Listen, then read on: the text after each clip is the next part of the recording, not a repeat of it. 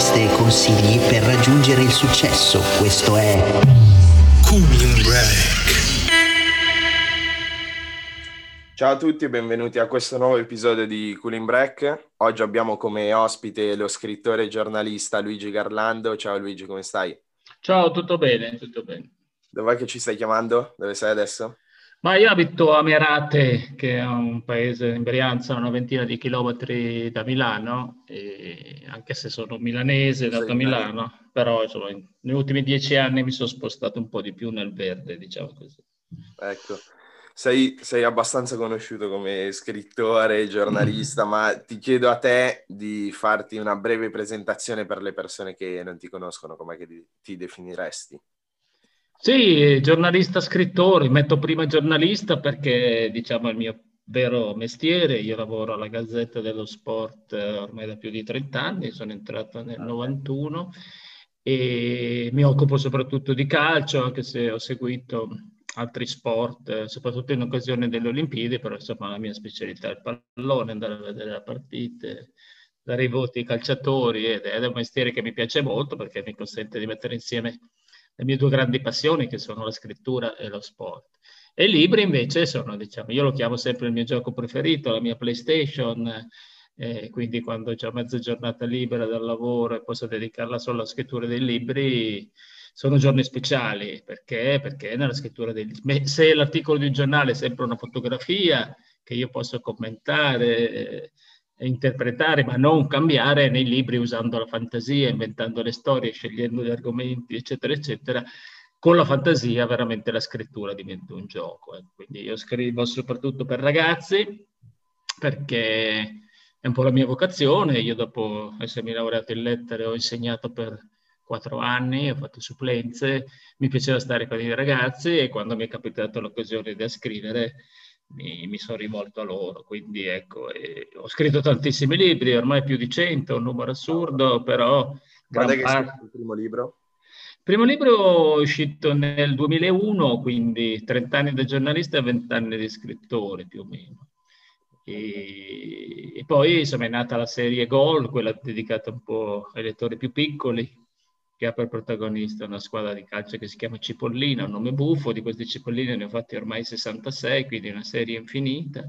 E tra una cipollina e l'altra invece mi piace proporre ai ragazzi argomenti magari un po' più impegnativi del calcio, che però secondo me offrono loro lo spunto, l'occasione per fare delle riflessioni importanti, legalità, razzismo, politica, presentando personaggi anche apparentemente complessi per loro, come Che Guevara e... l'ultimo Napoleone presentato in modo eh, Dante presentato in modo particolare, prima Napoleone, eh, quindi questo un po', insomma, riassumendomi, giornalista, un po' giornali, un po' libri, tre libri un po' per i bambini più piccoli e un po' quelli più grandi, ecco.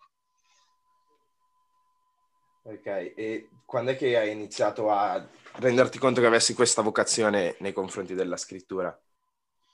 Ma è successo da dopo, al liceo, è successo al liceo, lo racconto sempre ai bambini soprattutto perché magari loro possono pensare, sai, che uno scrittore nasce con un talento particolare, speciale, che è già scrittore quando nasce. Invece non è così. Un calciatore sì, Messi, Ronaldo a cinque anni sono già dei fenomeni e li vedi perché è un talento fisico. Lo scrittore nasce quando si innamora dei libri. E per me è venuto tardi, eh, io non so, sono un pessimo esempio per i ragazzi. Io fino alla prima licea non avevo letto un libro, eh, anzi uno l'avevo letto, Mazzola mi insegna il calcio, l'unico libro. Che... E, e poi invece a sorpresa in prima liceo mi è andato da leggere un romanzo per l'estate, come si fa di solito. Il romanzo era di uno scrittore scomparso milanese che si chiamava Luigi Santucci. Il romanzo si intitolava Non sparate sui narcisi, era un romanzo folle, pazzo, magico. Si immaginava che il paradiso terrestre prendesse vita nei giardini di Porta Venezia. E io non so come mai quel libro, io che proprio non leggevo, che ero un asino che giocava a pallone dal mattino alla sera, io volevo solo diventare calciatore, e mi, mi ha cambiato la vita e ha diretto tutta la mia vita verso la scrittura. Prima la lettura, prima è scoppiata la malattia della lettura, poi ho provato a scrivere una storia mia, ho scoperto che, che, che come ti dicevo, è il gioco più bello del mondo, allora ho indirizzato i miei studi verso il giornalismo, che era la possibilità più pratica, più facile di, di vivere di scrittura. E poi sono arrivati i libri. C'è un libro che hai scritto al quale sei particolarmente affezionato? Ma sai, noi si dice sempre, no, che i libri sono un po' come i figli, quindi vuoi bene a tutti. Però in realtà è vero che ci sono tre figli che mi stanno un pochino più a cuore. Il primo è quello che abbiamo accennato prima, cioè il mio primo, che si intitola La vita è una bomba, proprio per il fatto di essere un primo, e quindi per un ragazzo che, vede, che voleva diventare scrittore, vede per la prima volta le sue parole stampate In un for- in, su delle pagine vere di un libro, è un'emozione, come la prima partita in Serie A per un calciatore. Il secondo è quel mio più famoso, che per questo mi chiamo Giovanni, dedicato a Giovanni Falcone, che ormai è diventato un libro di testo da anni, insomma, eh, ha raggiunto il milione di copie, che è un nome, che è un numero assurdo anche questo. E, e non per il fatto di aver venduto così tante copie, ma sapere che oggi migliaia di ragazzi, centinaia di migliaia di ragazzi, conoscono la splendida lezione che ci ha lasciato Falcone, di legalità, di generosità. Eh, grazie al mio libro, ecco, in assoluto è l'orgoglio più grande che ho di scrittore. A questi due si è aggiunto proprio l'ultimo che ho scritto, quello su Dante, perché era un libro rischioso, difficile, ehm, avevo paura che, che le, i ragazzi respingessero un protagonista come Dante, che è un oggetto di studio non amatissimo, e dall'altra parte avevo paura che i genitori e gli insegnanti soprattutto odiassero, come odiano molti, Fortnite, perché questo videogioco dove si ammazzano, si spara, è, è centrale nel libro. Io faccio giocare a Fortnite Dante Alighieri, e, e quindi era molto rischioso, e invece è stato amatissimo sia dai ragazzi ma anche dai professori che l'hanno adottato e hanno intuito che potevano avvicinare proprio questo poeta ai ragazzi attraverso questo libro strano. Io riporto in vita Dante e lo faccio muovere nella Firenze dei nostri giorni. Quindi ecco, questo libro mi ha dato grande soddisfazione. Questi tre quindi mi stanno un pochino più a cuore degli altri. Ma si è, si è, gli è sempre tornato semplice utilizzare un registro eh, capibile da un target di lettori molto giovani, o si ritrova ogni tanto ad aver fatiche? No, ora no, ora no, magari all'inizio, ma neanche tanto. Però credo, io dico sempre che non nascano ragazzi senza talento, no? Anche quelli che sembrano più... meno attrezzati in qualcosa hanno un loro talento. Ecco, io credo che, senza tirarmela troppo, il mio talento sia quello di aver trovato un po' un linguaggio con cui riesco a parlare ai ragazzi, in cui ci capiamo anche, e, e ci ho lavorato ovviamente molto, perché come diceva Calvino, la semplicità non è un punto di partenza ma è un punto d'arrivo, no? Quindi la semplicità di scrittura. E quindi ci ho lavorato parecchio, e anche il fatto poi di lavorare in un quotidiano popolare come la Gazzetta dello Sport, dove devi sapere che i nostri lettori possano essere non attrezzati come magari quelli del Corriere della Sera.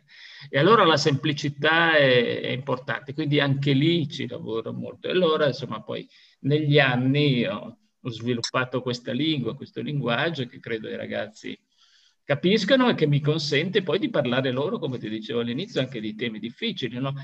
Cioè, alla base dei miei libri c'è proprio questa convenzione, che non esistono libri per grandi e libri per piccoli. Esistono modi diversi per affrontare lo stesso argomento, ma nulla è precluso, e questo su Falcone è stata la prova. Nel duemilaquattro è uscito questo libro. Prima di questo libro nessuno aveva parlato di mafia ai bambini. Eh, ho scritto un libro che si chiama Camilla che odiava la politica. Anche qua la politica è considerata un argomento da grandi, e io l'ho affrontato in questo libro. Ti dicevo Che Guevara, ecco, Che Guevara lo leggono anche in quinta elementare, un personaggio storico complesso, eh, però anche lì c'aveva una parte, secondo me, di valori che era importante far conoscere già ai ragazzi. E allora, ecco, attraverso questo linguaggio semplice, che vuol dire anche un linguaggio molto figurato, quindi poche parole astratte, molti paragoni, molte immagini, e questo aiuta poi i ragazzi a capire cose anche complesse. Ti è mai capitato di avere particolari rapporti con, cioè approfondire rapporti con dei tuoi lettori? Io ho letto tutta la collana di Gol da piccolo, davvero era il libro che mi permetteva di giocare alla PlayStation leggendo qualcosa, quindi i miei genitori erano felicissimi. Eh, Io passavo, sì, sì. passavo le ore a leggere, e mi ricordo tra l'altro che ti avevo scritto probabilmente ormai quasi dieci anni fa una mail per chiederti se le cipolline esistessero realmente, perché erano ambientate di fianco a casa mia, e mi ricordo che mi avevi risposto nel giro di ventiquattro ore. Quindi ah, non mi ricordavo. Sì. Un, ah, quindi tu abiti lì in zona, zona Lambrate, lì? Sì? Dove abiti tu? Io, io studio in Bocconi, zona Navigli. Ah, Navigli, sì. Quindi, comunque eh, sì, sì, è importantissimo avere il contatto con i lettori, anche se è difficile, perché sono veramente tanti, quindi a me spiace se poi lascio indietro qualcosa. Per esempio, guarda, proprio neanche a farlo apposta, prima di accendere il computer ho risposto a una mamma Eh, che mi ha scritto: guardi, scrivo di nascosto da mio figlio che a dodici anni le ha mandato delle domande per fare un lavoro a scuola, e ho letto sul diario la nota della maestra che diceva: beh, se è saltata l'intervista fai... e fa, ci sono rimasta male, le scrivo. E io mi, quelle mail me la sono, me la sono persa, cioè l'ho lasciata indietro e l'ho ritrovata. Adesso quando finisco con voi risponderò a Brando, a questo bambino, quindi ogni tanto capita. Però ecco, dove posso arrivo, eh, dove arrivo posso e, e cerco sempre di, di rispondere. E le cipolline sono importanti perché, come dici tu, avvicinare un bambino alla lettura in assoluto... Eh, non posso fare una cosa più bella. Ecco, quando una mamma mi scrive, e mi ha scritto veramente in tante, guardi, mi sembra, la voglio ringraziare perché sembra un miracolo, un po' come dici tu, mio figlio non ha mai preso in mano un libro, ora è, deve, deve venire a tavola che è l'ora di, di cena, è sul divano che legge una cipollina. Beh, avvicinare un bambino alla lettura è fantastico, e, e, e il merito non è mio, no? È il merito del calcio, perché il calcio è questa magia di farsi seguire dai bambini, no? Come un pifferaio magico. E poi quando i bambini arrivano a leggere un libro sul calcio scoprono che la lettura è bella in sé, anche se non c'è il pallone dentro. E allora partono per conto loro, salpano e vanno a leggere altri libri, entrano in questo mare meraviglioso. Basta accompagnarli. Allora io non ne posso veramente più di scrivere cipolline, cioè sessantasei, sono tante, non so più cosa scrivere, avrei voluto smettere già col cinquanta, però se, se, mi, impo- se mi violento e vado avanti è proprio perché so che sono preziosi, sono preziosi per i bambini, allora faccio questo sforzo. Secondo te i ragazzi, i bambini, insomma in generale, rispetto a vent'anni fa, quando ho iniziato a scrivere appunto per i giovani, sono cambiati? Ma io non ne ho avuto... tanto la, la percezione come lettori, più o meno poi le domande sono le solite, la passione sono le solite, quindi almeno magari il primo percorso d'approccio ai libri mi sembra che sia rimasto uguale, poi chiaramente hanno altre urgenze e io mi adeguo, no? Per esempio vent'anni fa un libro con Dante che gioca a Fortnite non l'avrei fatto, adesso sto lavorando su una traccia, mi piacerebbe fare il prossimo libro, è ancora molto in cantiere, dovrebbe uscire a settembre, però mi piacerebbe lavorare con una, su una ragazza protagonista che ha più o meno quindici sedici anni, che fa la instant poet, quindi fa poesie su Instagram. E quindi insomma un po' ci, anche questo è ovviamente un personaggio che, che dieci anni fa era, era impensabile. E ci si adegua un po' proprio per stare al loro passo. Però i valori fondamentali come la passione per la scrittura, l'entusiasmo eh, restano uguali ed è il bello, insomma, io credo dei ragazzi.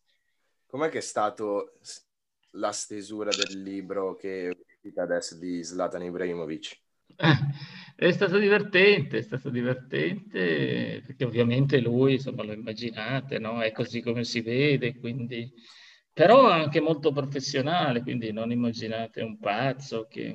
cioè, abbiamo fatto una quindicina di incontri a casa sua e è sempre arrivato puntuale, quindi in tutto quello che fa, ed è segreto, no? Perché a quaranta anni è ancora competitivo, in tutto quello che fa, anche nella... Eh, nella scrittura di un libro si impone il massimo della professionalità. E poi lui, insomma, è divertente, quindi stare a casa sua così tanto tempo è stato divertente, poi anche esigente, no? La prima volta che ci siamo visti gli ho chiesto: ma dove ci vediamo? Ci vediamo a Milanello? Ci vediamo a casa Mila? Lui ha detto: no, no, ci vediamo a casa mia direttamente. Ha detto: sappi che sei il primo giornalista che entra a casa mia. Gli ho detto: beh, insomma, un onore. Lui ha risposto: non so se onore, di sicuro grande pressione. Quindi mi, mi ha minacciato subito, e quindi... però è stato divertente. Bellissimo. Luigi che squadra tifi? Io per l'Inter. Per l'Inter. Ah, quindi insomma... Eh, lui oh, non no. lo sa. Lo... Siamo allineati. Esatto, lo sapevo, infatti, ci prendevamo un po' in giro. Sì, sì. Ah, meno male. Però è stato interista anche lui. Quindi. Ah, quindi vi siete trovati abbastanza bene. Sì, sì, sì. Bene, bene. E Luigi, se dovessi scegliere un insegnamento che ti ha dato la tua carriera lavorativa, l'insegnamento più prezioso che sei riuscito a trarre da, dalla scrittura, cos'è che sceglieresti? Ma senz'altro l'osservazione, no? E cioè la curiosità, è quello che dico sempre ai ragazzi, di essere sempre attenti, curiosi, girare per il mondo con gli occhi aperti, con le orecchie spalancate, perché qualsiasi cosa che vedi, senti, può darti un'ispirazione. A me per scrivere un libro, ma in generale è proprio aggredire un po' così la, la realtà, se vedi una porta socchiusa chiederti cosa c'è dietro, quindi eh, vivere nel mondo proprio così attenti. Io lo faccio per, un po' per mestiere, perché il giornalista deve essere così, però credo che valga un po' per tutti. E poi in assoluto... della mia, diciamo così, carriera, la passione. Ecco, io martello su questo ai ragazzi. Ai ragazzi dico, dovete aggredire, scegliere la vostra strada, decidere dove indirizzare le vostre energie e poi buttarvi lì, buttarvi col cuore lì e dare tutto. Io faccio, faccio notare che i personaggi, i protagonisti famosi dei miei libri, sono una galassia strana, molto diversi tra loro. Apparentemente non c'entrano nulla. Allora, c'è Falcone che è uomo di Stato, c'è Che Guevara che ha rovesciato uno Stato, c'è Che Guevara ateo e comunista, c'è Papa Francesco, protagonista di Io il Papa, un altro romanzo, c'è Rita Levi Montalcini, premio Nobel, c'è Arrigo Sacchi, allenatore del Milan. Cosa c'entra tutto questo? Ecco, il filo rosso che li unisce è proprio la grande passione, cioè aver dedicato la vita.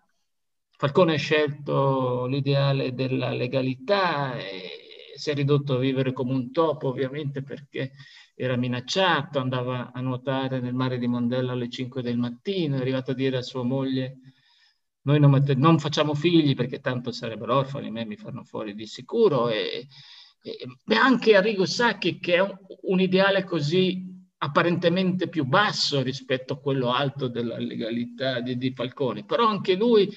Quando ho cominciato a fare l'allenatore sul serio non andava più al cinema e mi spiegava perché avevo paura di rubare eh, tempo al mio lavoro. Stavo a casa a studiare calcio, anche se io il cinema l'ho adorato a Fusignano, nel mio paese da ragazzo sono stato io ad aprire il cineforum. Ecco, questa è Rita Levi Montalcini che sotto le bombe a Torino prende il suo microscopio e scappa, cioè l'unica cosa che salva è il microscopio. Ecco, io credo che la felicità poi dipenda da questo, non tanto no, avere, fare, ma trovare il proprio ideale, trovare un senso profondo della propria vita che può essere alto e basso, per me è la scrittura, e dedicare tutte le nostre energie. Credo che i ragazzi debbano fare questa ricerca e, e, e quando parlo di Falcone gli faccio notare sempre quello. Falcone viveva come un topo, avevo detto così, così, così, però guardate le foto che abbiamo di Falcone, non ce n'è una in cui non sorride. Cosa c'è da sorridere a vivere ridotto così, non potendo andare al mare, fare la spesa, al ristorante? E sorride perché ha trovato quell'ideale, perché sapere di se, servire alla giustizia, aiutare la sua gente, la sua terra in questa battaglia contro la mafia, gli dà un senso profondo che è la felicità. Ecco, io credo che il messaggio più forte che possa arrivare dai miei libri sia questo. Nel, nel ricercare questo senso, nel ricercare questo ideale, a volte si sbaglia, no? Cioè a volte eh, sì. si fallisce, si inciampa. Ecco, come si fa a poi ripartire, a ributtarsi, a superare un fallimento? Ma non lo so, non lo so perché poi io non voglio, non ho tutte le risposte, però imparare... a convivere anche con i propri fallimenti, no? E qualcuno ha detto proprio che la miglior definizione di felicità è convivere con il proprio fallimento, perché poi un fallimento a noi capita a tutti, e sono, sono d'accordo, quindi insomma, essere anche generosi e clementi con se stessi e, e, e ripartire trovando qualcosa. Per esempio, quando i ragazzi mi chiedono tanti, no? Eh, voglio fare il giornalista anch'io, dammi un consiglio. Beh, io sono molto crudo, sono molto crudo, dico, se trovi un'altra strada è meglio, perché il mio mestiere sta morendo, i giornali stanno morendo, e io sono entrato che la Gazzetta vendeva cinquecentomila copie, adesso ne vende settantamila. Eh, perché? Perché lo sapete, perché sui siti, su... L'informazione sta diventando gratuita. Esatto, un'altra cosa, no? Ormai non, non abbiamo più il potere della cronaca, perché quello che, la, la cronaca che ho scritto io eh, eh, domenica di Internapoli, insomma, è già stata superata da mille televisioni, da mille siti.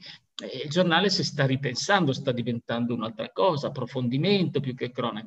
Però è oggettivo che ci sono, si vendono meno giornali, si tagliano anche i, i Eh, le redazioni, allora è difficile entrare, allora io sono crudo piuttosto che regalare dei sogni facili, e dico appunto, però detto questo anche a me lo dicevano, eh, anche se la situazione era migliore, però, e dico allora tu insegui il tuo sogno con tutte le energie, se questo è il tuo sogno, la tua passione, però poniti un limite, poniti, tracci una linea, se a venticinque ventisei anni la prospettiva di un'assunzione o di vivere di quel mestiere è troppo lontano, non morire col tuo sogno, eh, preparati un piano B. Io sarei diventato un professore, come vi dicevo, avevo già cominciato a insegnare, e il giornalismo sarebbe diventato magari un hobby, quindi magari una collaborazione con un giornale, e quindi non vuol dire sentirmi fallito in questo, eh, vuol dire cambiare strada, prendere un'altra direzione. Ecco, credo che l'approccio migliore sia questo, no? Eh, prepararsi un piano B e, e, e convivere anche con le difficoltà che si trovano. Luigi, prima mentre stavo facendo colazione stavo ascoltando un monologo molto, sì, l'ho fatto realmente bene, su quanto sia difficile soprattutto in questi anni eh, per, per i più giovani, per gli adolescenti, mantenere la concentrazione su quello che si sta facendo in quel determinato momento. È davvero semplicissimo distrarsi, è semplicissimo di fronte al primo ostacolo che possa essere nella lettura, appena si ha quello sbalzo di umore che ti porta ad annoiarti, cambiare, prendere il telefono, aprire Instagram ed essere bombardato da mille, mille notizie che ti possano alzare e diminuire la, la noia. Lei come, come, come la vedi questa, questo problema, e secondo te qual è, quale può essere una soluzione? Oppure tu cos'è che fai per rimanere concentrato quando devi scrivere un libro, quando devi scrivere un articolo e non vuoi assolutamente deconcentrarti da quello che stai facendo? Ma no, sai, io, per me non è un grande rischio, nel senso che poi anch'io perdo un sacco di tempo a, a vedere il telefonino, a farmi portare in giro. Da, eh, però, insomma, se devo fare, portare avanti un libro così è troppa... È troppo superiore la voglia di farlo, il piacere di farlo. E personalmente in questo mi ritengo fortunato, eh, eh, non mi distrae nulla. Insomma, quando finisco qua con voi, fino all'una almeno, insomma, riesco a scrivere. Eh, però capisco, magari per chi non ha la passione forte come la mia, ma anche semplicemente, non so, vedo mia figlia, eh, insomma, mia figlia ha undici anni. Eh, Anch'io sospetto di averle lasciato in mano troppo il cellulare e, e quindi la vedo che perde delle ore. Io un po' le ho imposto delle regole, come tanti, e anche ho dei limiti come tanti genitori, però forse non basta. E quando era anche più piccola leggeva molto di più di quello che legge adesso. È difficile, è difficile, non so io qual è la scelta giusta, eh, però so che anche poi comunque... È sbagliato di sicuro demonizzare anche questo, no? Eh, per cui è comunque an- anche il cellulare, anche TikTok è una finestra aperta sul mondo, e in qualche modo, anche se magari non bisogna abusarne, però lo studiano il mondo, lo imparano, più di quanto magari riesca a insegnargli io. C'è stato proprio un paio di anni fa, quindi era ancora piccolina, eh, un esempio, ho visto sullo stato del suo WhatsApp che c'era scritto Eh, Black Lives Matter, e l'ha messo lei, e noi a tavola no, non avevamo mai parlato di questo argomento, quindi lei c'era arrivata con TikTok prima che ci arrivassimo noi, comunque a spiegargli qualcosa, cosa è successo, cosa succede, e aveva sentito il bisogno di prendere posizione a nove anni con quello status su WhatsApp. Ecco, allora Questa è una lezione che impara, è giusto non abusare, è giusto magari eh, toglierlo o comunque limitarne l'uso, perché non passi il sabato mattina intero sul divano co con la faccia attaccata al cellulare. Però è anche vero che insomma, puoi imparare, quindi boh, è, è difficile, difficile. Quindi non sei un antisocial, Luigi? No, no, assolutamente, anche distinto forse sì. Eh, però me li sono un po' imposti, infatti mi sono anche appoggiato a dei ragazzi che sono molto bravi, un'agenzia che si chiama Zampe Diverse, che, che mi curano un po' i social, quando anche lancio un libro, facciamo delle cose divertenti, magari così anche. E quindi io mi impongo un po', anche se distinto, magari per pigrizia non, non li frequenterei, però, però li faccio, anche Twitter sono presente, Instagram, e quindi me li impongo e credo che sia giusto, anche poi per uno che fa il mio mestiere, che per cui è esposto pubblicamente in quello che scrive, è giusto anche che crei l'occasione, offra l'occasione per, per i commenti su ciò che scrive, ciò che dice.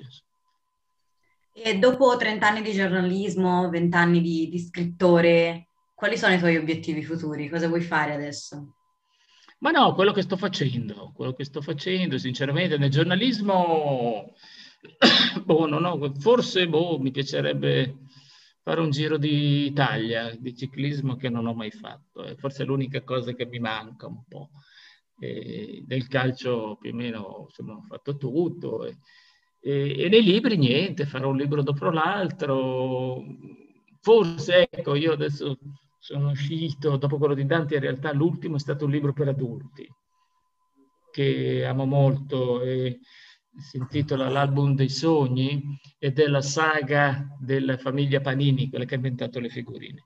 Ecco, io sento, come dire, che negli ultimi anni cresce l'esigenza di riportarmi in linea un po' con la mia età, quindi ho bisogno di scrivere per adulti più di quanto l'avessi prima. Ecco, io immagino che in futuro scriverò molto di più anche per, per adulti e quindi storie in cui insomma mi sento anche emotivamente più coinvolto. Ecco, l'unica cosa è questa, per il resto insomma sono fortunato perché faccio quello che mi piace e spero di continuare a fare. Ti faccio le ultime domande. Che cos'è per te la felicità, Luigi? Ma la felicità è anche questo, eh? Fare per lavoro ciò che ami. Anche questa è una forma importante di, di felicità. Forse lo diceva proprio Rita Levi Montalcini, cioè una delle forme migliori di felicità sulla terra è fare per lavoro la cosa che ami. Eh, e quindi non sentire, no? Lo sforzo, lo sbalzo. Eh. Io tante volte, proprio perché il momento, come ti dicevo, del giornalismo è difficile, insomma magari anche nel giornale ci sono rapporti un po' conflittuali, quindi tante volte viene la voglia anche di, di mollare. Però poi, molto banalmente, quando sono, che so io, a San Siro, piuttosto che al Bernabeu, sta per iniziare la partita, e io metto a posto il mio taccuino, il mio computer, tengo pronto il cronometro per farlo scattare. Ecco, in quel momento non vorrei essere da nessun'altra parte. Quindi sono dove vorrei essere. E questa è una piccola forma di felicità. Poi la felicità più grande, insomma, te la giochi negli affetti, nei rapporti, come tutti. Però quella professionale è una, una felicità importante. Credo. Per chiudere questa piacevolissima chiacchierata, ci piacerebbe che, visto che parli ai ragazzi da anni, in pochissimo tempo, molto meno che un libro, riuscissi a dire qualcosa alle persone che ci ascoltano di, non lo so, qualcosa che ti viene, un discorso motivazionale normalmente lo chiamiamo, qualcosa che sproni i ragazzi a fare quello che il nostro podcast insegna, se vogliamo, quindi credere in quello che si vuole fare, in quello che si vuole essere. Ma eh, ripeto l'invito di prima, eh, fare con passione le cose che amate, scegliete sempre quelle che amate, piuttosto che quelle che magari vi possano rendere di più, però dare meno soddisfazione, perché alla lunga poi il rendimento vero ve lo danno proprio queste cose, queste cose. E, e soprattutto non abbiate paura di osare, abbiate coraggio, fate cose anche che magari vi costano vergogna, però per raggiungere il vostro sogno dovete fare tutto. Vi faccio un esempio. Io il primo articolo che ho scritto nel lontanissimo ottantasette. L'ho scritto perché non sapevo come approcciare, insomma, il giornalismo. Ho riconosciuto davanti a me, in macchina, un semaforo, un ex presidente del Milan, che si chiamava Giussi Farina, che aveva portato in B il Milan, e, e invece Berlusconi aveva appena vinto in quei giorni il primo scudetto. Quindi ho detto, se intervisto questo presidente fallimentare, lo posso vendere. Allora lì sono andato indietro in macchina, proprio a Città Studi, lui è entrato in un ristorante, sono entrato, eh, anche se mi vergognavo come un verme, eh, e lui mi ha fatto sedere al suo tavolo e gli ho fatto l'intervista che poi è uscita su Guerri Sportivo, e grazie a quell'articolo poi eh, sono, mi sono presentato alla Gazzetta. Ecco, fate così, seguite le macchine, fate quello che volete, cioè metteteci tutta la fantasia per inseguire il vostro sogno. E poi, come vi dicevo prima, se il sogno non arriva, assolutamente non sentirsi falliti, ma eh, accendere un sogno magari più piccolo, però insomma, fate sempre la cosa che vi dà più emozioni. Il barometro delle emozioni, la, la bussola deve essere sempre quella. L'emozione è quello che vi orienta. Non ce l'ho qua un libro di Dante, no, se no avrei citato un verso che avevo inventato di Dante, no, non ce l'ho qua.